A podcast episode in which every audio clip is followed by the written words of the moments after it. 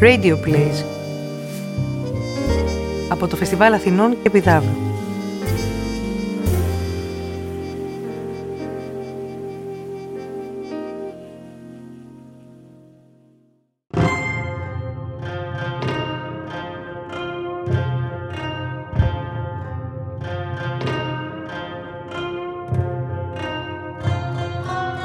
Ο παράμεσος της Γιώκο Ογκάουα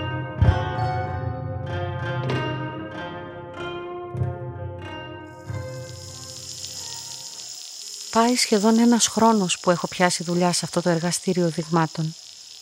Πια έχω μάθει απ' έξω και ανακατοτά πού είναι φυλαγμένο κάθε σημαντικό έγγραφο. Κατέχω την Ιαπωνική γραφομηχανή και μπορώ να εξηγώ με ηρεμία και ευγένεια τι ακριβώς κάνουμε στο εργαστήριο δειγμάτων. Και πράγματι οι περισσότεροι άνθρωποι που τηλεφωνούν μένουν ικανοποιημένοι από τις εξηγήσεις μου. Δεν τους δημιουργούνται ανησυχίες, απόδειξη ότι την επομένη έρχονται με τα αγαθά τους σφιγμένα κοντά στο στήθος. Εδώ δουλεύουμε μόνον δύο, εγώ και ο διευθυντής και ταυτόχρονα ειδικός επί των δειγμάτων ο κύριος Ντεσιμάρου. Την οργάνωση της δουλειάς μου τη δίδαξε ο ίδιος. Μου εξήγησε με τρομερή υπομονή και σχολαστικότητα τους κανόνες. Δεν θυμώνει, ακόμα κι αν κάνω κάποιο λάθος, αλλά το διορθώνει με αταραξία και στην περίπτωση που η φύση του προβλήματος καθιστά την κατανόησή του δύσκολη με τις λέξεις, μου δείχνει με πρακτικούς τρόπους. Εδώ δεν υπάρχουν ούτε διαταγές, ούτε εξαναγκασμοί. Μου αρέσει πολύ το εργαστήριο δειγμάτων. Αν ήταν στο χέρι μου, νομίζω πως θα μου άρεσε να μείνω εδώ για πάντα. Και φαντάζομαι πως μάλλον και ο κύριος Ντεσιμάρου δεν θα είχε καμία αντίρρηση.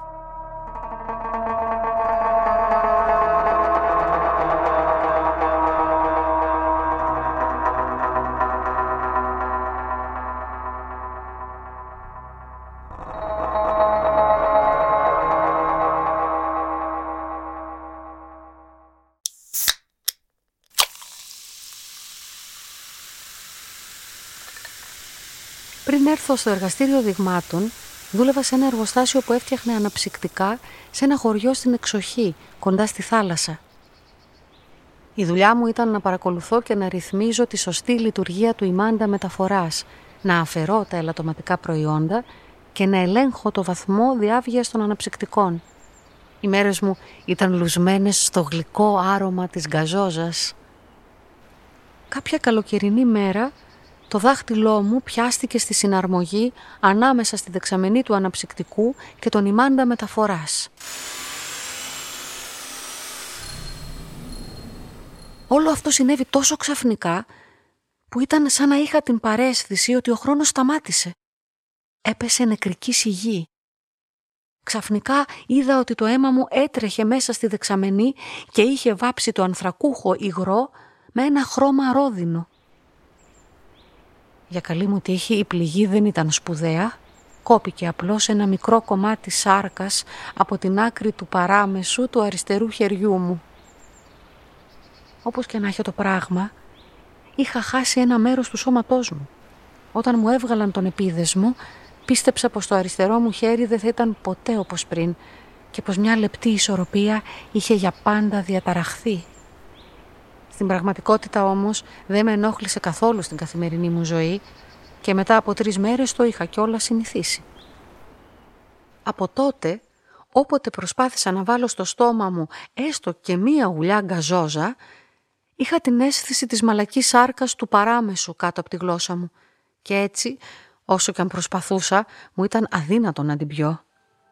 Εξαιτίας του ατυχήματος, έπαψα να πίνω αεριούχα ποτά και σταμάτησα τη δουλειά μου στο εργοστάσιο.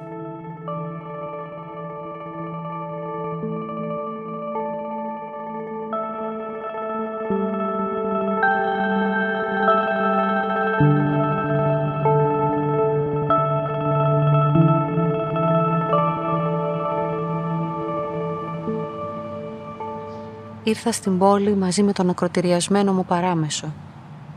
Πέρασα αμέτρητες διαβάσεις για πεζούς. Διέσχισα υπόγεια περάσματα. Και στην πορεία έπεσα επάνω στο εργαστήριο δειγμάτων. Όταν το πρωτοείδα, σκέφτηκα πως είναι ένα κτίριο που περιμένει την κατεδάφιση. Τόσο παλιό και ερημωμένο φαινόταν. Στην κολόνα της εισόδου ήταν κολλημένο ένα χαρτί. Ζητείτε υπάλληλος γραφείου, βοηθός στην παραγωγή δειγμάτων, ανεξαρτήτως εμπειρίας και ηλικίας.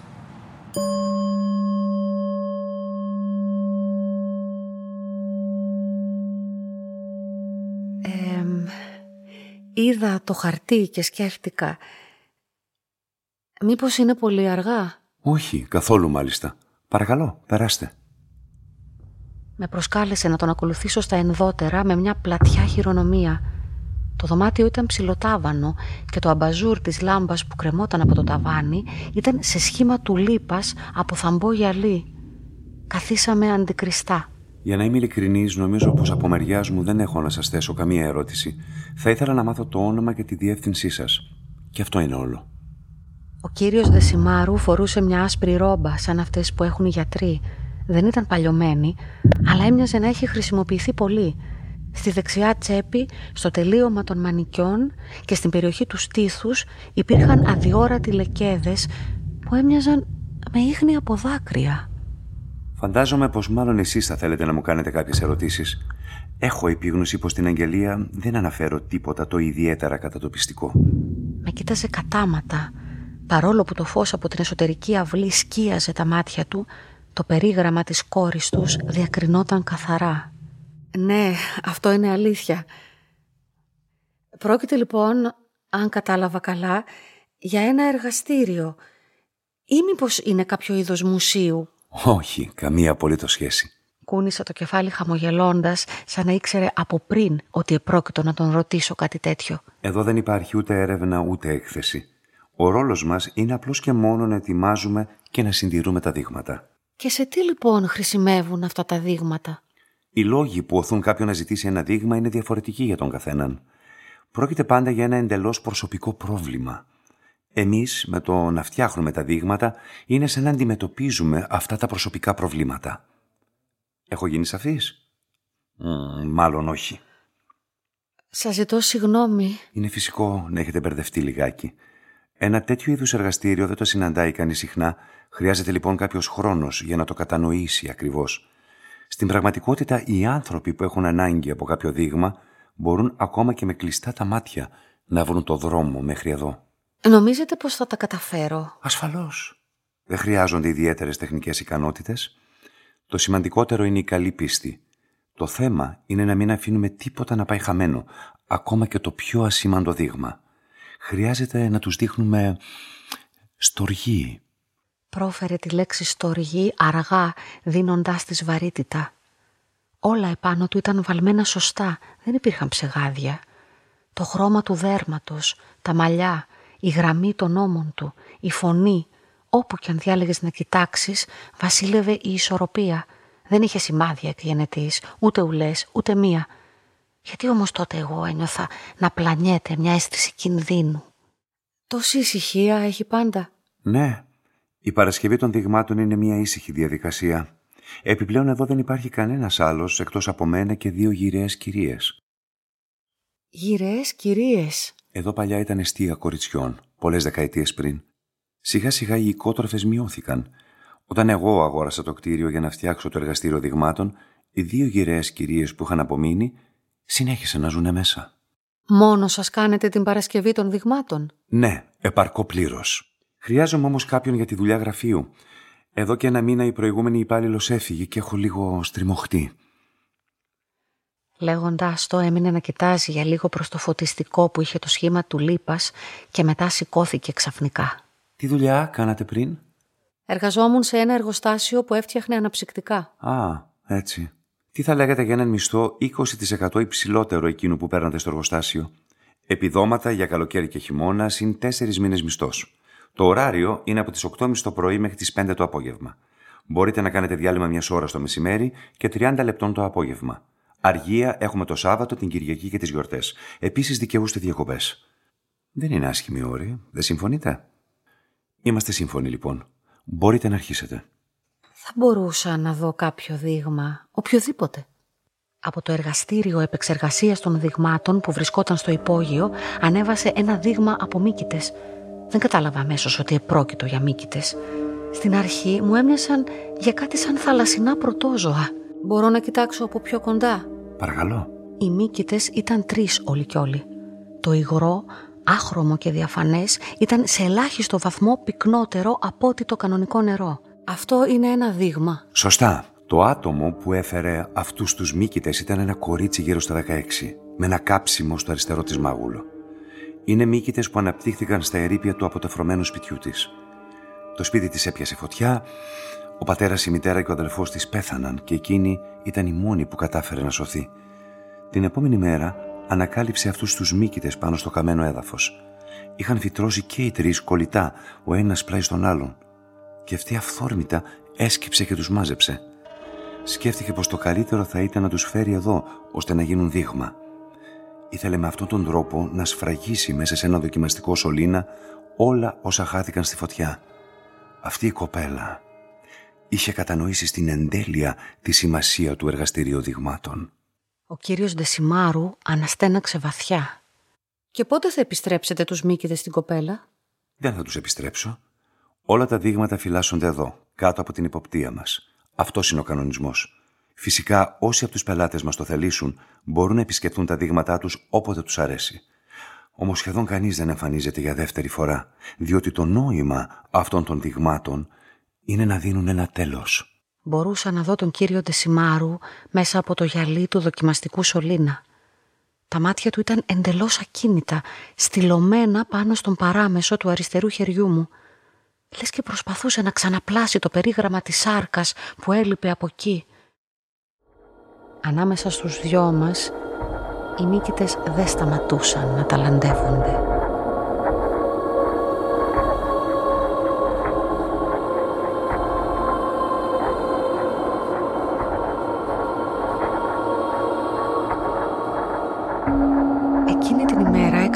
Τρομερή ζέστη από το πρωί και το παλιό κλιματιστικό δεν προσέφερε τίποτα. Εξαιτίας της τόσης ζέστης δεν είχαμε παρά μόνο έναν επισκέπτη, μια όμορφη γυναίκα γύρω στα 30. «Παρακαλώ, καθίστε». «Μπορεί να γίνει αυτό δείγμα» «Βεβαίως». Ήταν παρτιτούρες από χοντρό χαρτί χρώματος ιβουάρ. Τον πρώτο καιρό η ιδέα της δειγματοποίησης τέτοιων ανόργανων υλών με αποπροσανατόλιζε. Πλέον όμως δεν εκπλήσωμαι παρασπάνια. Άκουσα για σας από έναν μακρινό μου συγγενή. Μου είχε μείνει εντύπωση από τα λεγόμενά του ότι νιώθει κανείς μεγάλη ανακούφιση αναθέτοντάς σας να κάνετε ένα δείγμα. Ναι, σίγουρα έτσι είναι. Είμαστε μια υπηρεσία διάσωσης μέσω της δειγματοποίησης. Ανησυχώ μόνο γιατί αυτό εδώ το υλικό έχει ίσως μια επιπλέον ιδιαιτερότητα. Τίποτα δεν είναι τόσο ιδιαίτερο. Μείνετε ήσυχοι. Σε δύο μέρες από σήμερα θα είναι έτοιμο.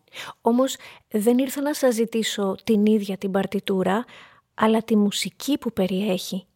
Τον ήχο. Αυτό ήταν σίγουρα μια ασυνήθιστη παραγγελία. Διάβολε.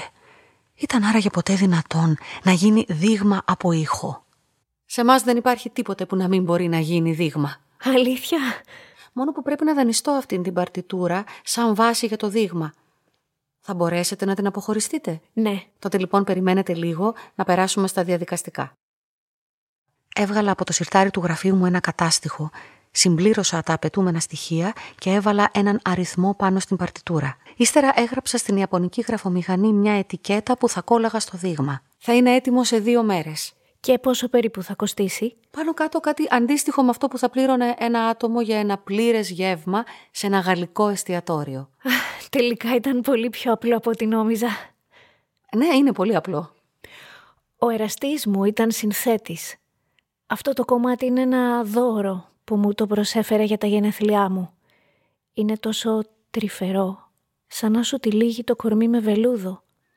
Τα Χριστούγεννα μου έδωσε ακουαρέλες και σαν ενθύμιο από ένα του ταξίδι μου προσέφερε μία καρφίτσα καμέο για καπέλο. Μετά το χωρισμό μας έριξα τις ζωγραφιές στην τουαλέτα και έθαψα την καρφίτσα στο χώμα.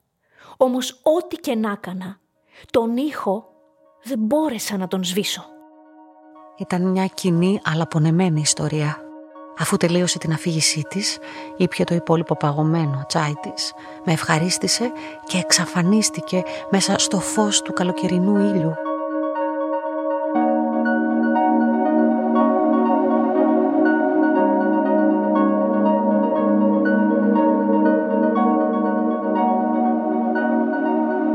Λίγο μετά τις πέντε και ενώ έβαζα λίγη τάξη, ο κύριος Δεσιμάρου έκανε την εμφάνισή του από το υπόγειο. Κάνει ζέστη εδώ πάνω. Για να δω. Αυτά είναι όλα και όλα τα σημερινά. Ναι. Η επιθυμία είναι να γίνει ένα δείγμα από τη μουσική που είναι γραμμένη σε αυτήν την παρτιτούρα. Καλώς. Αύριο λοιπόν θα ζητήσουμε από την κυρία του 309 να μας το παίξει στο πιάνο. Η γυναίκα του 309 ήταν η μία από τις δύο γυραιές κυρίες που είχαν ξεμείνει από την εποχή του οικοτροφείου των Κορασίδων. Ήταν κάποτε πιανίστρια και είχε ακόμα στην κατοχή της ένα εξαιρετικό πιάνο. Επί τη ευκαιρία πείτε μου, μήπως θα είχατε λίγο χρόνο; Έχω να σας πω κάτι. μάλιστα. Ακολουθήστε με. Με οδήγησε στα κατάβαθα του Ισογείου, εκεί όπου βρίσκεται η αίθουσα των λουτρών. Γνώριζα την ύπαρξή της, καθώς και ότι ήταν ένα απομεινάρι από την εποχή του οικοτροφείου των κοριτσιών. Ήταν όμως η πρώτη φορά που έμπαινα μέσα.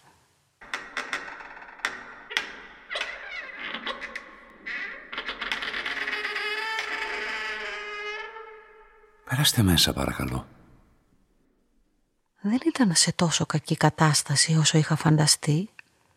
Στον προθάλαμο υπήρχαν ακόμα η ζυγαριά τα ατομικά ντουλαπάκια με τις κλειδαριές, ενώ στο μπάνιο ο καθρέφτης, οι βρύσες, μέχρι και τα μπλε πλακάκια, όλα ήταν αρκετά καθαρά.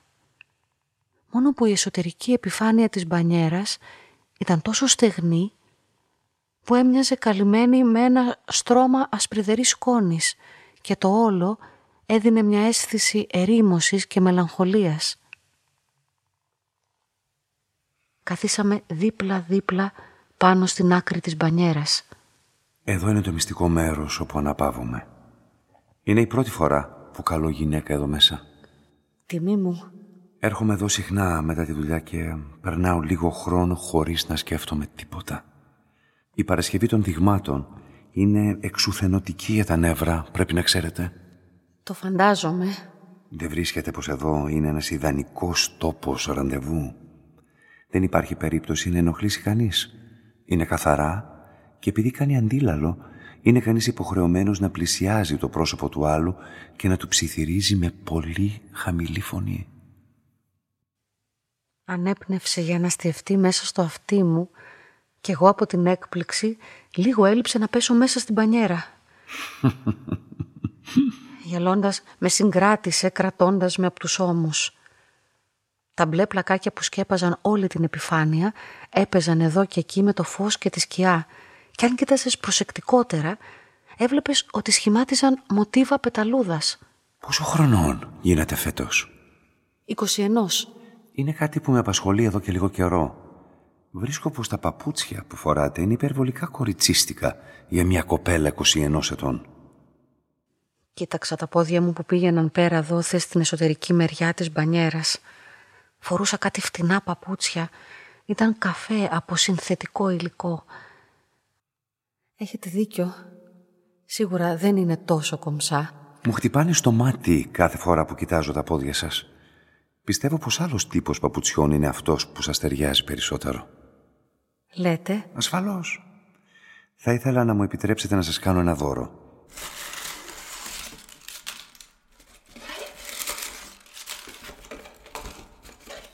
Ήταν ένα ζευγάρι μαύρα δερμάτινα παπούτσια. Είναι για σας. Ήταν παπούτσια απλά στο σχέδιό τους και καλοφτιαγμένα.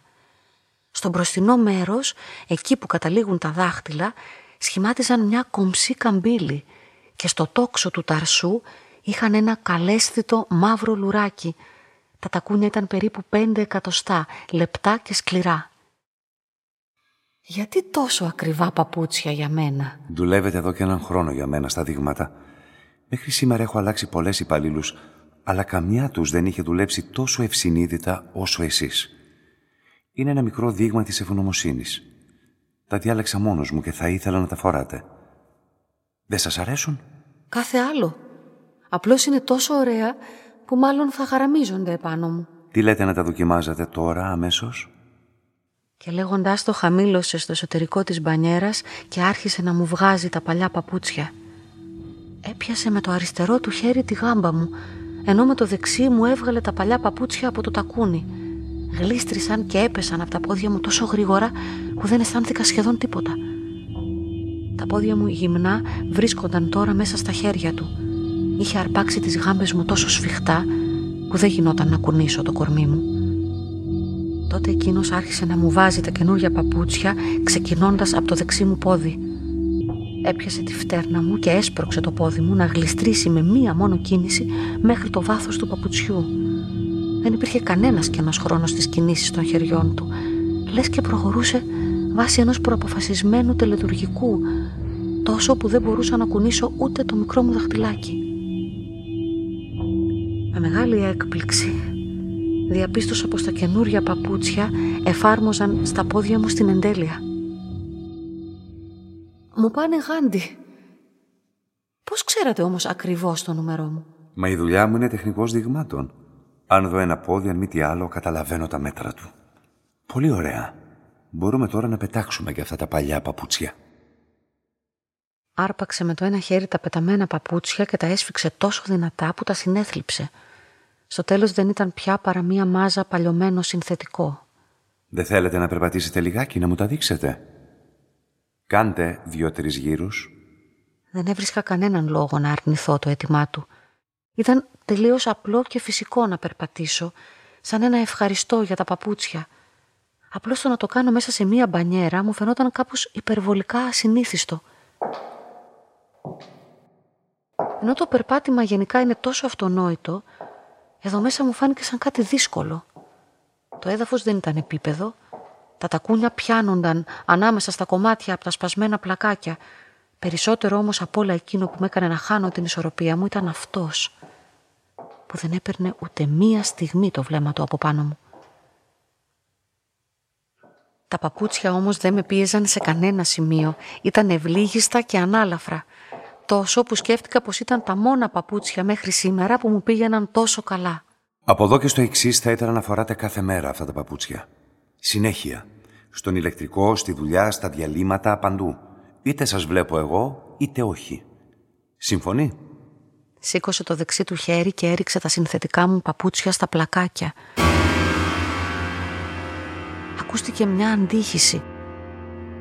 Ένας ήχος που ήταν σαν να έσκυζε τον αέρα. Εγώ αυτόν τον ήχο τον άκουσα σαν σημάδι ότι έπρεπε να συνεχίσω να περπατάω κι άλλο, κι άλλο, κι ακόμη κι άλλο. Ο πυθμένας της μπανιέρας άρχισε πια να γεμίζει σκοτάδια.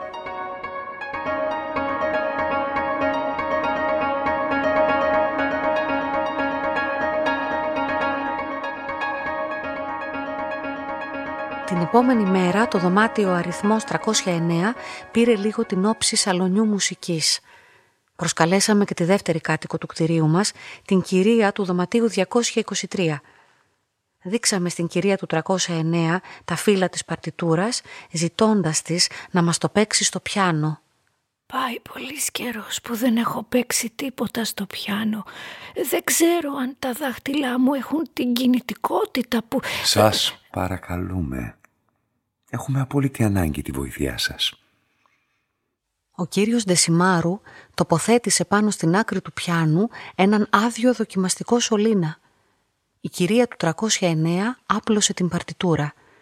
Τα χέρια της ήταν καταρριτιδωμένα, διατηρούσαν όμως τα ίχνη της εποχής που υπήρξε πιανίστρια, την ξέγνια στη φόρμα, το ανάλαφρο των αρθρώσεων. Ήταν ένα αλόκοτο κομμάτι. Η μελωδία εκτινασόταν στα πιο αναπάντεχα σημεία. Το τέμπο άλλαζε απότομα με τρόπο απρόβλεπτο. Έμοιαζε πως αν κάτι ελάχιστο έφευγε από τη θέση του, όλο το κομμάτι θα τειναζόταν στον αέρα. Κατά κάποιο τρόπο όμως κατάφερνε να διαφεύγει τον κίνδυνο και να διατηρεί μέχρι την τελευταία στιγμή μια ισορροπία κύριος Δεσιμάρου ήταν ακίνητος, με τα μάτια να κοιτάζουν το υπερπέραν. Τα πόδια μου, έτσι καθώς κρέμονταν από το κρεβάτι όπου ήμουν ανεβασμένη, δεν απήχαν παραμερικά εκατοστά από εκείνον. Μπορούσα να νιώσω την ανάσα του πάνω στις γάμπες μου. Χωρίς κανένα σημάδι να το έχει προαναγγείλει, ευνίδια το κομμάτι έφτασε στο τέλος του. Η κυρία του 309 σηκώθηκε και έκανε μια υπόκληση. Χειροκροτήσαμε συγκρατημένα. Ο κύριος Ντεσιμάρου τύλιξε σε ρολό την παρτιτούρα και την τοποθέτησε μέσα στον δοκιμαστικό σωλήνα. Το δείγμα του ήχου ήταν πια έτοιμο.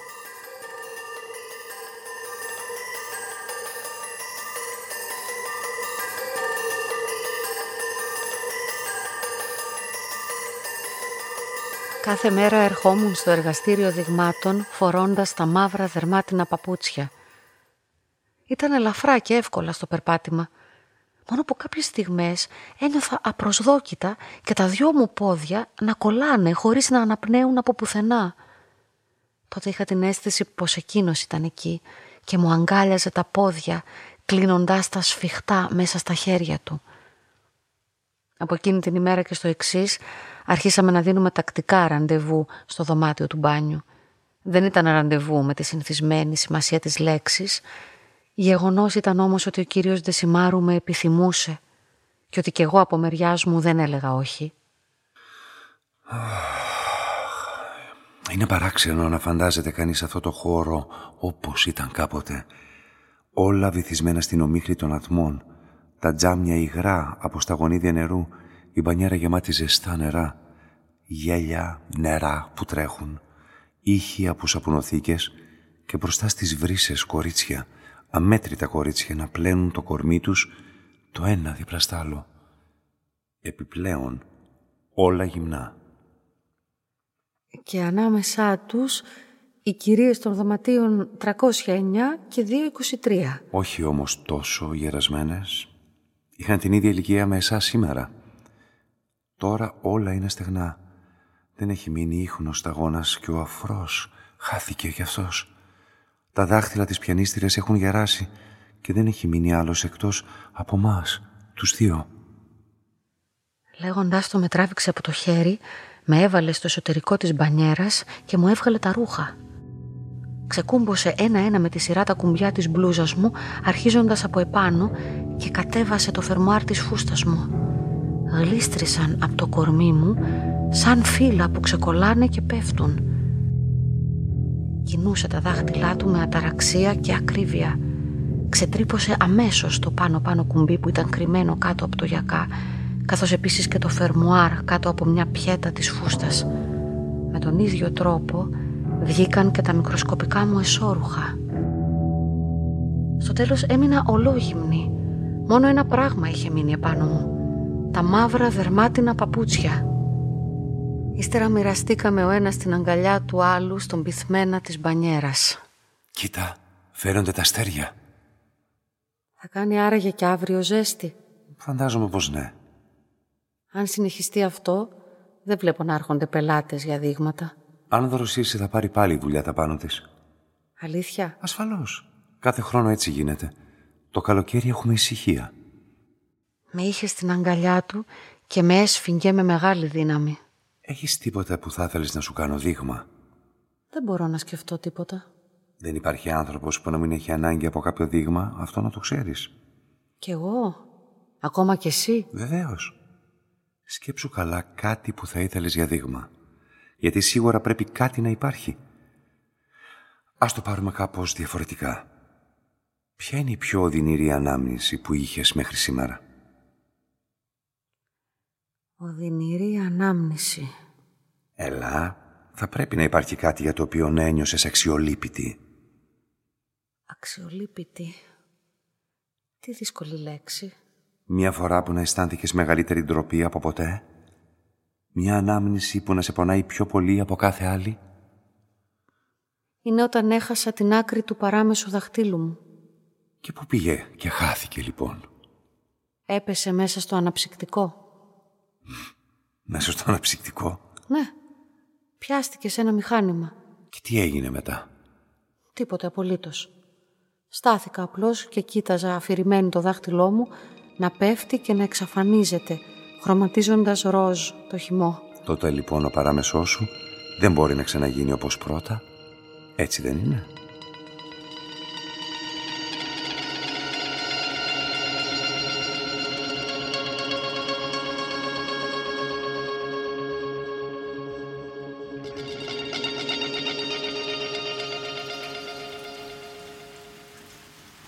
Άρχισε να φυσάει ένας φθινοπορεινός αέρας. Οι ακτίνες του καλοκαιριάτικου ήλιου μας αποχαιρέτησαν και ο αριθμός των πελατών αυξήθηκε. Ένα βροχερό πρωινό κατέφθασε μια κοπέλα. Είχε μακριά μαλλιά μαζεμένα πίσω αλογουρά και φορούσε ένα φόρεμα με κλασικό κόψιμο. Συγγνώμη για την ενόχληση. Μπορείτε να βάλετε την ομπρέλα σας εκεί. Θα κάνω κάτι να πιούμε. Τι λέτε για ένα ζεστό; Σας ευχαριστώ πολύ. Η αλήθεια είναι ότι δεν έρχομαι εδώ για πρώτη φορά. Άρα λοιπόν έχετε έρθει να δείτε το δείγμα σας. Έτσι δεν είναι; Όχι, δεν είναι αυτό. Είναι δυνατό να ζητήσει κανείς ένα δεύτερο δείγμα. Στο μάγουλό της υπήρχε μία ουλή από κάψιμο. Ήταν ένα κάψιμο αδιόρατο που δεν χτύπαγε στο μάτι. Βρισκόμουν μπροστά στην κοπέλα που είχε ζητήσει τα δείγματα από μύκητες. Πριν ένα χρόνο περίπου είχα ζητήσει και μου έκαναν εδώ ένα δείγμα. Και τώρα θέλετε να κάνετε πάλι κάποιο άλλο δείγμα. Είναι έτσι; Ναι. Αν όμως είναι αδύνατο αυτό που ζητάω, δεν πειράζει. Υπήρξε άραγε μέχρι τώρα κάποιος που να έχει ζητήσει ένα δεύτερο δείγμα. Επειδή δεν είναι πολύς καιρός που είμαι εδώ, δεν μπορώ να σας απαντήσω με βεβαιότητα, όμως τα πάντα μπορούν να γίνουν. Τι καλά. Μήπως κατά τύχη είστε εσείς που είχατε παραγγείλει ως δείγμα τρεις μύκητες; Ναι, εγώ είμαι. Το είχα φανταστεί. Είναι το πρώτο πρώτο δείγμα που είδα όταν ήρθα εδώ.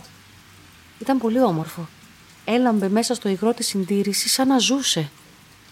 Θέλετε να πάω να σας το φέρω; Όχι, όχι. Μην μπαίνετε στον κόπο για τους μύκητες. Όπως και να έχει, χαιρόμαστε πολύ που προσφεύγετε για δεύτερη φορά στις υπηρεσίες μας.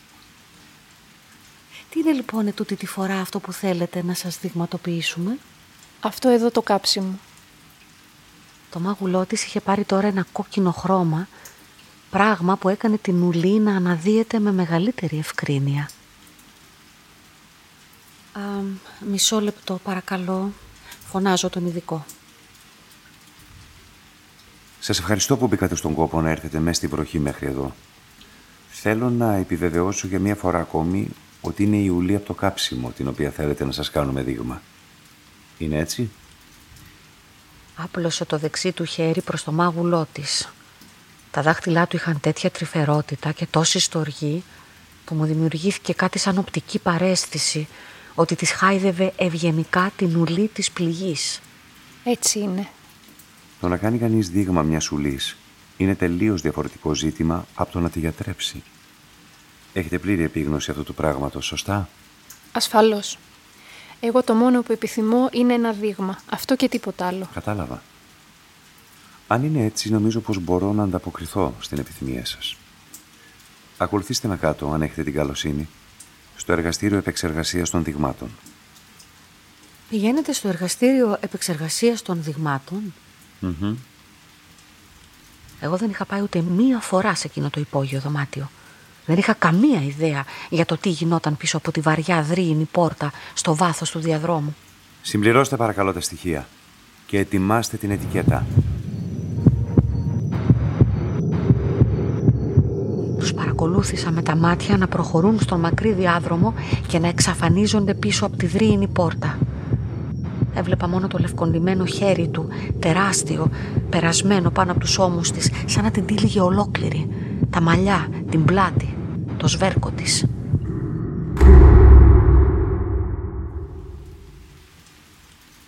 Έπεσε η νύχτα, η βροχή όμως δεν έλεγε να σταματήσει. Το μόνο που με απασχολούσε ήταν πότε θα βγει από το δωμάτιο η γυναίκα με το κάψιμο. Πέρασαν διάφοροι πελάτες σε εκείνο το διάστημα. Ο Γεράκος που ήρθε τελευταίος φορούσε γκρίζα εργατικά ρούχα και από το χέρι του κρεμόταν ένα βρωμισμένο πάνινο πορτοφόλι.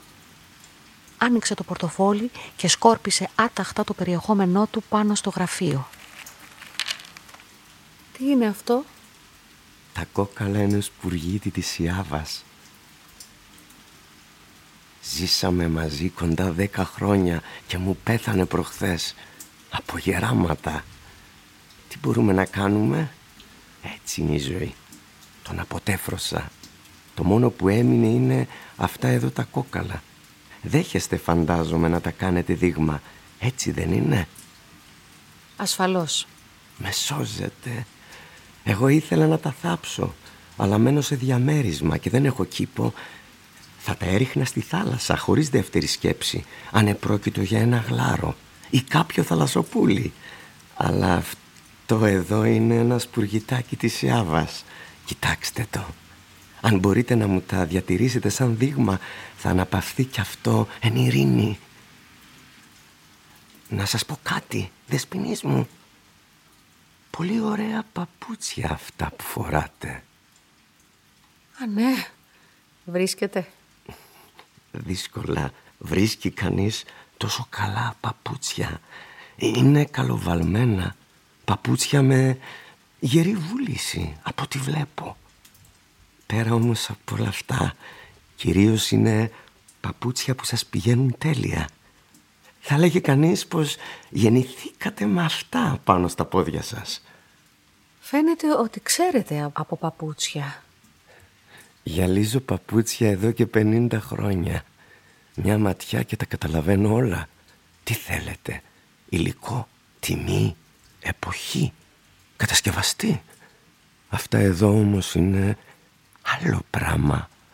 Στα 50 χρόνια στυλβώματος δεν έχω συναντήσει τέτοιο είδος. Θα σας δώσω όμως μια συμβουλή. Όσο κι αν σας είναι άνετα. Νομίζω πως δεν είναι καλό να τα έχετε στα πόδια σας 24 ώρες το 24ωρο. Και γιατί αυτό; Επειδή οι δεσποινείς μου εφαρμόζουν στα πόδια σας υπερβολικά καλά. Ακόμα και όταν τα βλέπει κανείς απ' έξω, ως τρίτος, έχουν κάτι το τρομακτικό. Δεν βλέπετε πως τα όρια ανάμεσα στο παπούτσι και το πόδι είναι δυσδιάκριτα. Απόδειξη ότι το παπούτσι έχει αρχίσει να εισβάλλει στο πόδι. Να εισβάλλει; Ναι, έτσι όπως σας τα λέω. Σπανιότατα βρίσκει κανείς τόσο φοβερά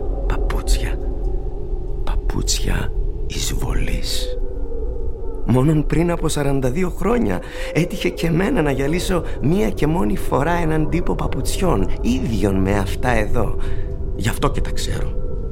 Δεν θέλω να πω τίποτε κακό προς Θεού. Απλώς μην τα φοράτε παραπάνω από μία φορά την εβδομάδα. Αν δεν το κάνετε αυτό, δεσποινής μου, κινδυνεύετε να χάσετε τα πόδια σας. Ποιος ήταν αυτός που φορούσε εκείνα τα παπούτσια πριν από 42 χρόνια; Ένας στρατιώτης. Ήταν παπούτσια που τα φορούσε πάνω σε τεχνητά πόδια. Αχ, μάλλον είπα πράγματα που δεν με ρώτησε κανείς να πω. Ξεχάστε τα καλύτερα. Η δουλειά βλέπετε είναι αρρώστια. Ό,τι και να γίνει εμένα το ενδιαφέρον μου είναι στραμμένο αποκλειστικά στα παπούτσια των ανθρώπων. Θα θέλατε παρόλα αυτά μία από αυτές τις μέρες να ερχόσασταν να σας τα γυαλίσω; Βρίσκομαι πάντα κάτω από τη γέφυρα των πεζών του τρίτου τμήματος του κεντρικού δρόμου. Θα τα τρίψω με ειδική κρέμα και θα τα κάνω να αστράψουν. Σας ευχαριστώ πολύ. Μη λέτε τέτοιο πράγμα. Εγώ σας ευχαριστώ που θα φροντίσετε για το δείγμα μου. Μείνετε ήσυχος. Είστε επανειδήν λοιπόν. Ο Γεράκος έφυγε κουνώντας το χέρι του. Η πόρτα του δωματίου επεξεργασίας δειγμάτων παρέμενε σιωπηλή. Το μόνο που ακουγόταν ήταν ο ήχος της βροχής. Από τότε δεν έχω ξαναδεί την κοπέλα με το κάψιμο.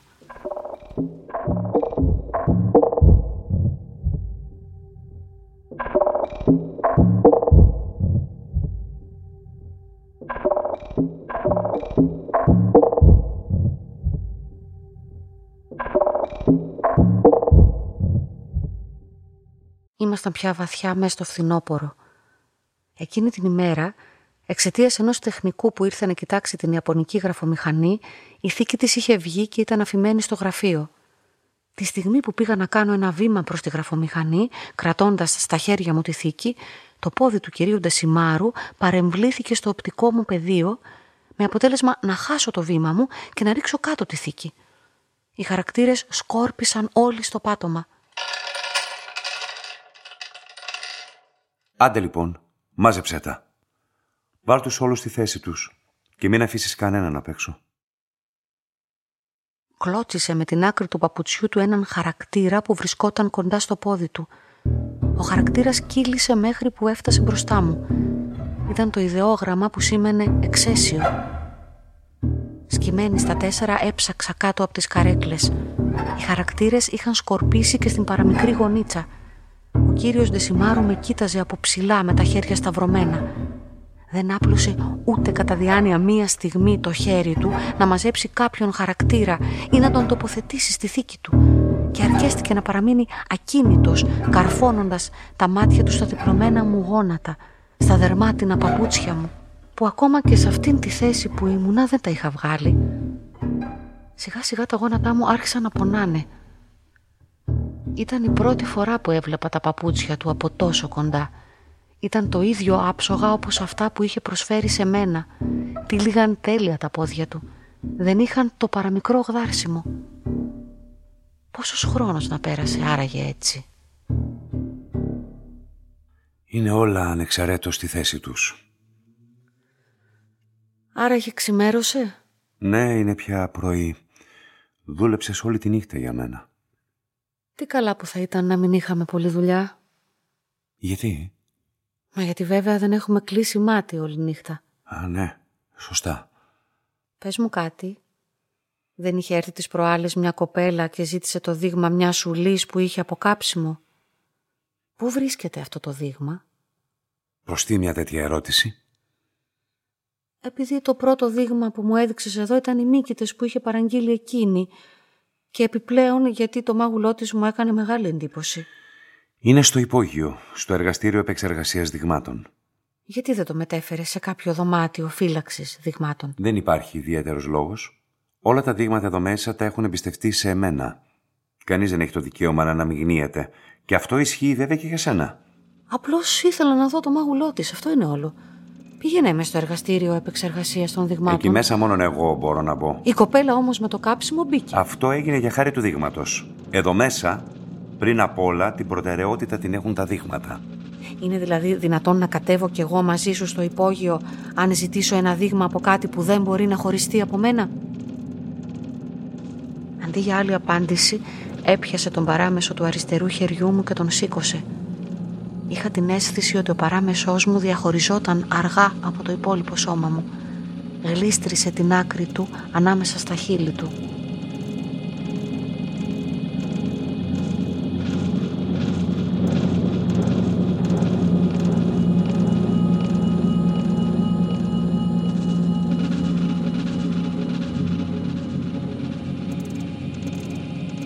χειμώνας μπήκε γρήγορα. Όταν άρχισε να φυσάει ο βοριάς και το χιόνι να στροβιλίζει, ο αριθμός των πελατών μειώθηκε ακόμα πιο πολύ. Μια τέτοια ακριβώς μέρα πέθανε ξαφνικά η κυρία του δωματίου 309. Ήταν ξαπλωμένη ανάσκελα με το σώμα ίσιο και την κουβέρτα ανεβασμένη μέχρι τους ώμους. Δεν φαινόταν να έχει υποφέρει και είχε τα μάτια κλειστά. Ήταν ένα τέλος ξέγνιαστο, λες και ο χρόνος είχε ξαφνικά σταματήσει γύρω της μονάχα. Ο κύριος Δεσιμάρου και εγώ σταυρώσαμε τα χέρια της που είχαν παίξει τόσους σκοπούς πάνω στο στήθος της. Ήταν περασμένες τέσσερις το απόγευμα και αποφάσισα να πάω μια βόλτα. Ήθελα οπωσδήποτε να βγω να αναπνεύσω λίγο αέρα. Έξω φύσαγε πολύ η λεωφόρος ήταν ποτηλιαρισμένη και εδώ και εκεί είχαν αρχίσει να ανάβουν φώτα αυτοκινήτων. Φύλλα ξερά στροβιλίζονταν στο πεζοδρόμιο.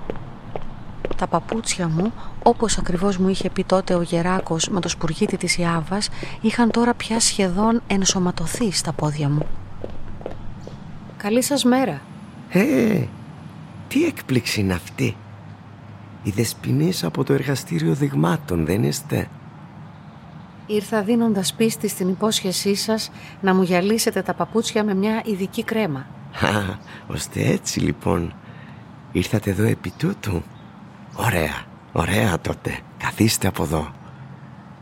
Τι γίνεται με το δείγμα του σπουργίτη της Ιάβας που σας έφερα; Το φυλάμε στο δωμάτιο 303 με όλη τη δέουσα προσοχή. Είστε ευπρόσδεκτος να έρθετε να το δείτε όποτε θέλετε. Σας ευχαριστώ πολύ. Τελικά ήταν όπως το είχα φανταστεί. Δεν είναι συνηθισμένα παπούτσια αυτά. Η διάβρωση έχει προχωρήσει από την προηγούμενη φορά. Αλήθεια. Χωρίς αμφιβολία.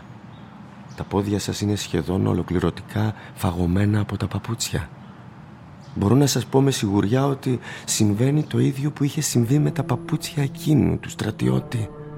Είναι τρομερή τύχη για μένα ως στυλβωτή να πέφτω πάλι πάνω σε τέτοια παπούτσια.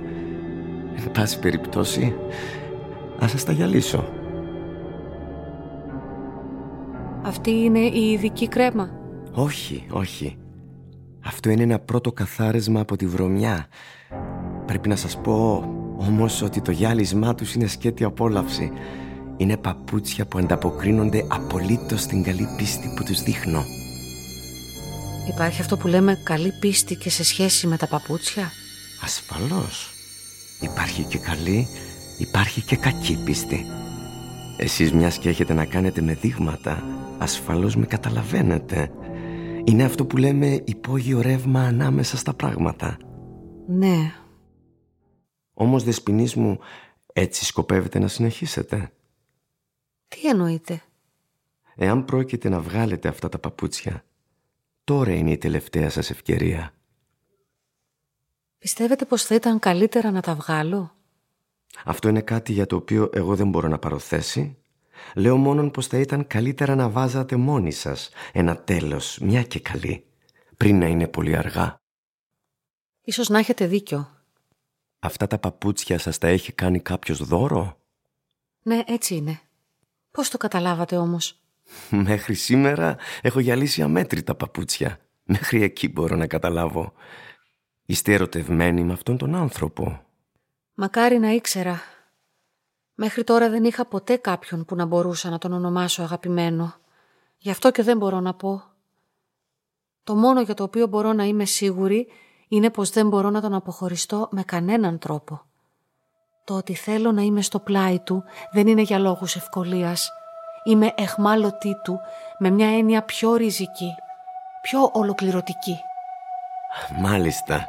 Εγώ δεν σκαμπάζω από δύσκολα. Αυτό που ξέρω όμως είναι πως φταίνε αυτά τα παπούτσια. Η διάβρωση που προκαλούν και η διάβρωση που προέρχεται από αυτόν τον Κύριο συνδέονται βλέπετε. Τέλος πάντων, αυτό που μπορώ εγώ να σας πω είναι ότι αν δεν βγάλετε αμέσως ετούτη εδώ τη στιγμή αυτά τα παπούτσια, δεν θα μπορέσετε ποτέ πια να ξεφύγετε. Φυτρώνω ίσως εκεί που δεν με σπέρνουν. Πώς θα σας φαινόταν όμως η ιδέα να κάνετε ένα δείγμα; Από αυτά τα παπούτσια, ε; Και έτσι θα μπορέσουν να ελευθερωθούν τα πόδια σας, δεσποινής μου. Και είναι και ένας τρόπος που θα σας επιτρέψει να κάνετε δικά σας αυτά τα παπούτσια. Όμως εγώ δεν έχω πια σκοπό να βγάλω από πάνω μου αυτά τα παπούτσια. Δεν θέλω καθόλου να ελευθερωθώ. Θέλω εκείνος να με κλείσει στο εργαστήριο δειγμάτων με αυτά τα παπούτσια στα πόδια μου. Α, έτσι. Αυτός λοιπόν είναι ο σκοπός σας; Αν είναι έτσι, τότε κι εγώ δεν έχω πια τίποτε άλλο να σας πω. Ορίστε, τελειώσαμε. Τώρα είναι τέλεια. Σας ευχαριστώ πολύ. Βάλατε όλοι σας την ψυχή στο γυάλισμά τους. Μα τι λέτε, τι λέτε. Α, όχι, δεν θέλω να με πληρώσετε βέβαια. Ήταν τιμή μου. Σας ευχαριστώ για όλα. Θα γυρίσετε στα αλήθεια στο εργαστήριο δειγμάτων. Ναι. Δεν θα ειδωθούμε λοιπόν ποτέ ξανά. Να είσαστε καλά. Και εσείς επίσης. Αντίο σας.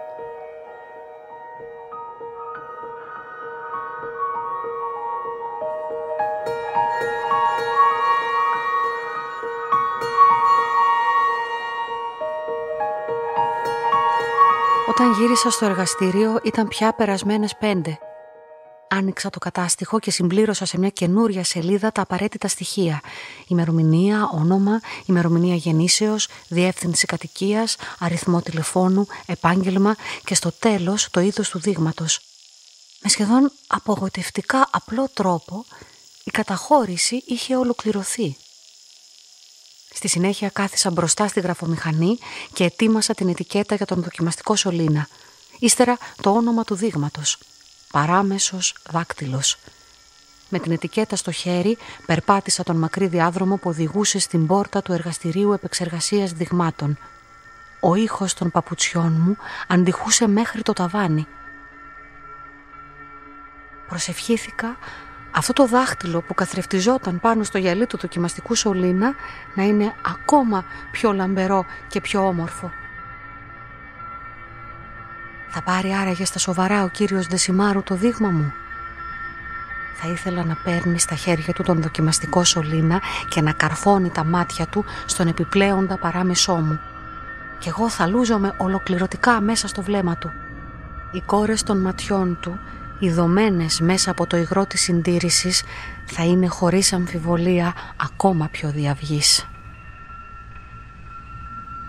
Έκλεισα σφιχτά την παλάμη να κρύψω τον παράμεσό μου δάκτυλο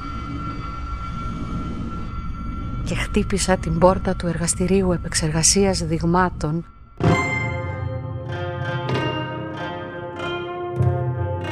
Ο παράμεσος της Γιώκο Ογκάουα Διασκευή σκηνοθεσία Έλενα Καρακούλη. Μετάφραση Παναγιώτης Ευαγγελίδης. Σύνθεση ήχου και μουσικής Violet Louise. Ακούστηκαν οι ηθοποιοί Μαρία Καλιμάνη, Νίκος Ψαράς, Αντώνης Μυριαγκός, Αλεξάνδρα Λέρτα, Ανθή Φουντά. Συμμετείχαν οι μουσικοί Βασίλης Κουντούρης, Κώστας Μπόκος, Violet Louise. Ηχητικά εφέ Κώστας Μιχόπουλος. Η ηχογράφηση έγινε στο στούντιο Αντάρτ. Ηχοληψία μίξη ήχου Νίκος Κόλιας. Radio Plays, μια παραγωγή του Φεστιβάλ Αθηνών Επιδαύρου 2022.